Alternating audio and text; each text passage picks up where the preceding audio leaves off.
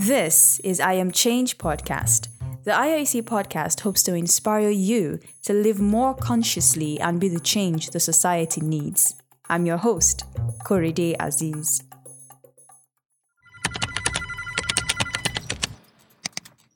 Sound familiar? This is what an office would normally sound like. Pre COVID 19, that is. But now, this is what many offices sound like.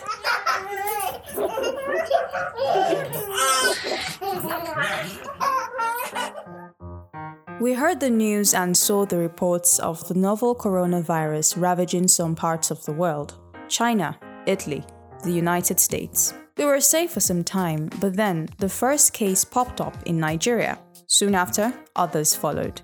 It turned out we weren't immune after all. It didn't take long before the government announced a lockdown in three states Ogun State, the FCT, and Nigeria's commercial hub, Lagos. How prepared were organizations? How have employees been affected? Can COVID 19 change the way we work for good? These are some of the questions I asked Ejirogene Noserime in my bid to understand how employers and employees are getting along in these trying times.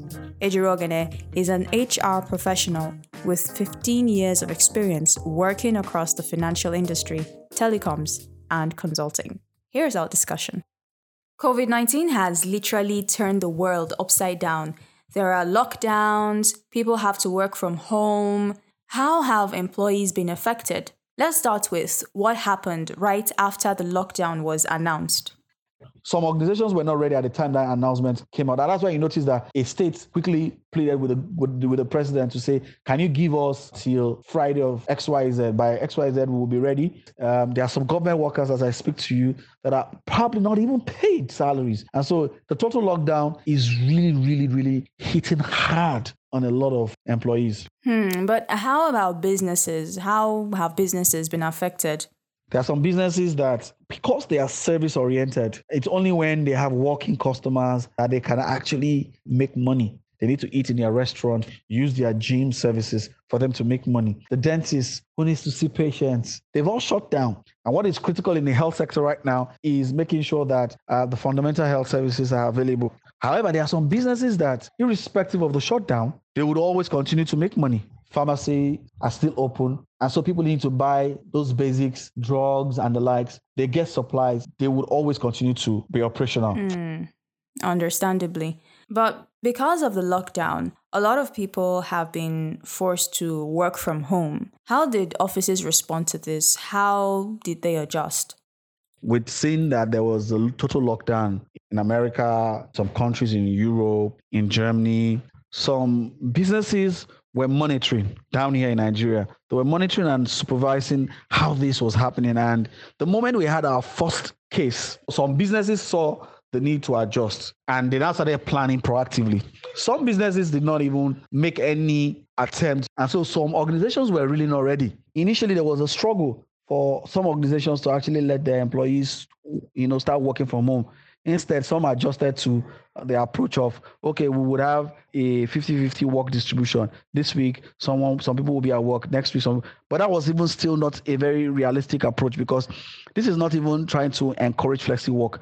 This is trying to keep employees safe at the same time continue to operate effectively and efficiently. And so in that instance, some organizations now realized that that 50-50 model was not going to work. And some have right now have moved into the mood of 100% remote working? Yeah, certainly. I know quite a few people who are working from home right now. But how do you think employees are getting along, especially when this lockdown thing first started? How much of a struggle was it for employees? If there is no infrastructure in place, employees will pretty much struggle. However, there are some organizations that have found a way around it. They've encouraged employees that, okay, you know what, irrespective of the fact that they don't have laptops for them, everyone uses a desktop from at work. So They've asked them to work remotely. What that then means is that they would have to all use their laptops, their personal laptops. Um, that is itself also has its risks. Anyway, if the organization is not prepared to ensure that cybersecurity is considered, how would they mitigate cybersecurity in that instance? Hmm. Um, meanwhile, for many people, this will be the first time that they have been exposed to working from home. How do you think first timers like this might be faring?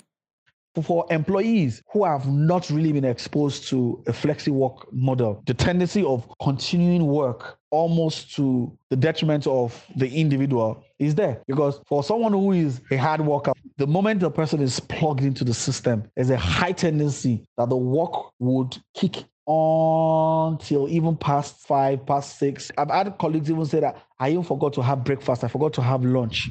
Parents have locked themselves up in the the study trying to, you know, attend to deliverables from morning till night. And their kids are still in their own space, either doing their assignments or, you know, playing and the likes. They might not end up seeing their kids until late at night. There's a high tendency that people will become so hung up on their work that they would, you know, get burnt out during this period. That when we eventually get out of this lockdown and it's time to resume physical work, people are really going to be tired.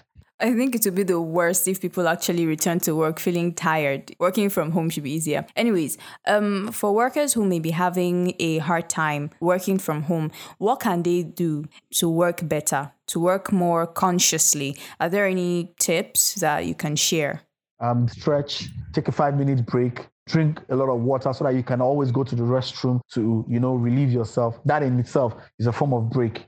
As you're taking those breaks you're making some um, movement you're making calls. You don't need to sit at your desk. You could just walk around and continue with that conversation. Rather than have all the tools on your laptop install some of those tools. The microsoft teams zoom that tools that you use for meetings. Install them on your phone so that if there, there, there is a long call going on and you need to you know be a part of that meeting you have a treadmill in the house just put yourself on mute stay on the treadmill and take some steps that would you know get you actively burning out some calories and some stretching your your body as well because it's really essential. Mm, absolutely. In fact i'm guilty of sitting down like almost all day. But I'm wondering now, financially, how are employees suffering or likely to suffer as a result of the lockdown? Speaking to how employees are really suffering during this period, um, there are different ways to, to look at it. There are some employees that their employers have chosen to stop paying salaries because there's no revenue uh, being generated at this period. There are some organizations that have said, oh, we can no longer afford to pay 100%. Some have even decided to say they will want to tie it to um, how much profit they make. And so, for employees that really don't have anything to fall back on, those ones are really the ones I'm really much more concerned about. Now it's the employees that are running generators in their respective homes. It's the employees that are buying fuel. They will need to run their generators to put support the power that they would plug into for them to be able to have their laptops to work. Some have to buy UPSs, some have to buy um, inverters and batteries. That cost is coming to the employee, not to the employer. So essentially, businesses are saving costs since they've transferred these costs to the employees. Employers might be saving some costs, but they will still have to maintain the headcount cost. And there are some businesses that have said, you know, we, there is really no way we can service people. The the eye doctor will not be able to meet clients and provide the type of services that they will require. Very true, very true. But then, how about people who still have to go to work? People like health workers, people who have to load ATMs some employers are thinking of different ways that they can support those that need to actually be at work because they've been classified as essential services. Are employers thinking of some form of hazard allowance for them? But again, my question again will be how much hazard allowance do you want to pay someone for risking their life, really? There's really no value you can place on a life. Meanwhile, I'm wondering what kind of job opportunities might be lost at this time because it is a difficult time. There are some employees that have resigned from their previous employers. They've taken on offers in some other places. Their resumptions are in the future. And so some businesses have responded positively. They have a plan, they have a structure to enable them, you know, run operationally, even have people resume virtually. There are some that cannot. I can imagine how difficult it will be for someone who's between jobs. But I'm thinking flexible working can't be all bad. Who do you think might benefit most from flexible working arrangements? The employees or the employers? Honestly, in terms of those that will benefit the most from flexi work, whether it's the employer or the employee, I'm not. I'm not sure there is really a clear cut answer to that. The reason I say that is uh, before now, there are some employee employers that have been very traditional and they've never found any reason or need for businesses to actually allow for people to work remotely. And so for those ones, they struggle with that because people have not been um, equipped with the tools that can support them to work remotely. Um, how do you supervise and project manage deliverables and tasks to ensure that work is being done even when you know someone is not physically in the office supervising you? Uh, do you understand? Oh yes, I, I get what you're saying. So, working from home can feel isolating. I mean, um, there is now distance created between colleagues. If the lockdown goes on for long enough, and we don't know how long it's going to last, how much will company culture be affected? That's if it's going to be affected at all. So, with regards to corporate culture, I think the fundamental thing that needs to happen is for organizations to first look deeply at those culture cultures that are that they are very strong at and evaluate them to determine if are they still very strong on those particular cultures. If they aren't what are those things that they need to do? Those things that you are not strong at are the things that you need to begin to as an organization begin to reinforce on a regular basis if for example line managers are not good at giving feedback this is almost like the right time to begin to reinforce that. And you know, because of the fact that the world has so much advanced in providing tools that support our daily lives, pretty much we can leverage on all of those things WhatsApp call, WhatsApp messenger, WhatsApp video. So even if the organization cannot spend money on Microsoft tools, they can leverage on WhatsApp. They can leverage on on Duo? Mm, I'm sure. I'm sure a lot of organizations are already using um, these platforms.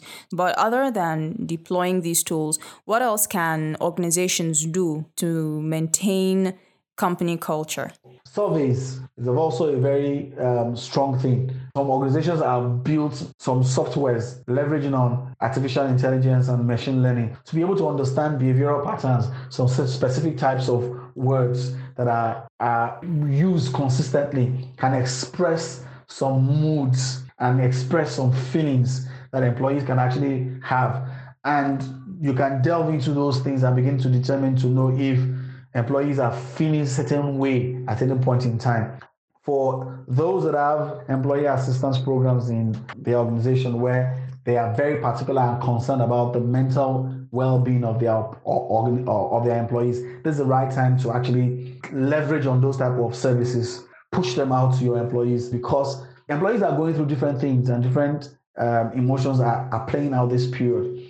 Every employee that is healthy, totally healthy, the total well-being of the employee is intact. That speaks volume to how productive they can be remotely, even if their line managers can't see them. Do you understand?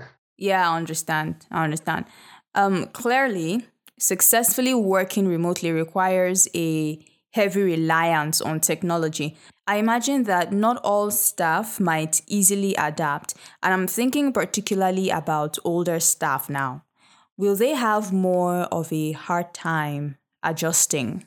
An organization that, for example, that has a large population of baby boomers as its workforce. They are not going to be very, very tech savvy. So they will struggle a whole lot with using some virtual tools that will support their effectiveness at work. I'm at home, working from home rather. You would have to deploy some short videos, quick tips on how to do it yourself to those group of people. Have some people support them remotely, log on to their systems and give them some support interactively and help them to be able to understand how to function alone so the, the mix of the generation and the workforce would also determine the type of culture refocusing that you probably might be thinking about or reinforcement to ensure that if the baby boomers are going to be struggling with using tech uh, solutions, how can we support them? Mm, it seems a lot of that will be dependent on team spirit as well, helping your colleagues get along and stuff. Now, I'm even wondering do you think working remotely could negatively affect team spirit? I mean, especially since you don't get to see your colleagues every day, you don't get to do the same activities you used to do together and all that. Okay, speaking to team spirit, uh, it's very important. This is one very fundamental thing that also speaks to the type of culture the organization has. With this current predicament, it's important that line managers, especially, have a very, very flexible approach to how they reach out to their teammates. Don't ever walk in isolation because the truth of the matter is, if you walk in isolation, that tendency of feeling as though you are not in the workspace can set in. So you wake up in the morning as a line manager, you can just put everybody through on the conference call. Hi, um, how are you doing, teammates? Okay, so what are we doing today? Are there things that we need to deliver on that we have not worked on? What are you working on that is still pending on your table? And so those conversations are clear invest more on data and make those video calls of, or audio calls. Um, you can also do short notes, record the calls and drop the notes. They're going to be cheaper for you. I even saw a huge opportunity for virtual virtual events. Say, for example, you have an, uh, a colleague's birthday. Put everyone through a, a conference a video call and celebrate the moment with the employee. So social distancing might be there, but let us leverage on social interaction as against emphasizing social distancing. There are certain rituals that some teams are used to. These rituals are things that um, you've you've done together in the past. That ritual needs to be sustained. If you used to play certain games together as colleagues, don't lose sight of those games because it will have a way of also bringing everybody together. So if as an organization and an HR professional, you do not have rituals that your teammates are used to, you can begin to take advantage of it now and begin to build on it. What are those rituals that can, you know, encourage team bonding, that can encourage team spirit, irrespective of the fact that people are working remotely? That is something that organizations can take advantage of. I think I like the idea of a virtual office party. Anyway, let's think about um, what might happen in the future. When all of this is over, do you think COVID 19 could change the way we work for good? Eventually the lockdown is lifted, a lot of businesses are going to have to now start rethinking work model. And so for some employers, it's a blessing in disguise. So if they relook their work model and they realize that, oh, we don't really need to have 100 people in this workspace any longer. But I see, a, I see a situation in the future where some businesses would have to then adjust and say, okay, we really do not need 100 people physically present at work for work to actually go on if we could actually work effectively during the COVID situation. And so some businesses would have to then begin to think how they can lease out their office spaces, then ease off some employees, not lay them off from being physically off um, available um, at work, but they can work remotely such that employees can work two weeks in a month remotely, two weeks in a month physically in the office. That would then give room for alternating. So people that would be in the office in two weeks will not be in the office the upper week. And so no one no one will lay claim to a workspace any longer. So the workspace in Nigeria is going to change potentially because employers are going to be thinking of how to save costs. Some are going to be very brutal in some business decisions. They are going to reduce their headcounts because they will likely shrink some jobs, and that potentially can happen. That won't be nice for a lot of employees. But is there anything at all that workers can do to give themselves an edge so they don't lose out completely in all of this? Employees need to begin to brace up that beyond what I am doing now, I could do X, Y, Z, and I am a potential asset to my employer. You need to step up your your game. If your model of work was that which you would require that, oh, okay, you take your time to actually attend to things, your work model would have to change. And so you need to change your mindset around how do I deliver on my work, on my task, such that my employer does not begin to think that mm, this person is not responsive as I expect them to be. All we all need to do as employers, as employees, is to begin to think introspectively about how we can benefit from these situations. And that was my discussion with HR professional Ejirogen Enoserime. What do you think? Ultimately, will the way we work be improved? Or will the suffering outweigh the possible benefits? We'd like to hear from you. Send us a message via Facebook or Twitter. On Twitter, we are at IAC underscore podcast. And on Facebook, we are at I Am Change podcast. You can also search IAC podcast. Don't forget to share this episode to your friends. Please rate and review IAC Podcast on iTunes or wherever you listen to podcasts. That way, more people can find us. Until the next episode, continue to be the change you want to see.